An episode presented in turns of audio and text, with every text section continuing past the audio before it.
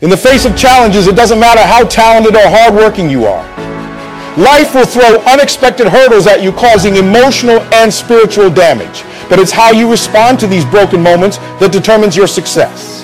Listen to wisdom, gratitude, and faith instead of worry, grumbling, and blame. Every time you break, you have an opportunity to become stronger and better. Find a reason to keep going because every human has the ability to push through and overcome whatever they're going through. The fight isn't over, it's just beginning.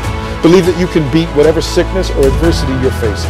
Don't let circumstances define you or stop you. You have staying power. No matter how broken your marriage, how many times you fail, or how tough the battle may be, keep fighting. In the end, victory will come and you will rise above unbroken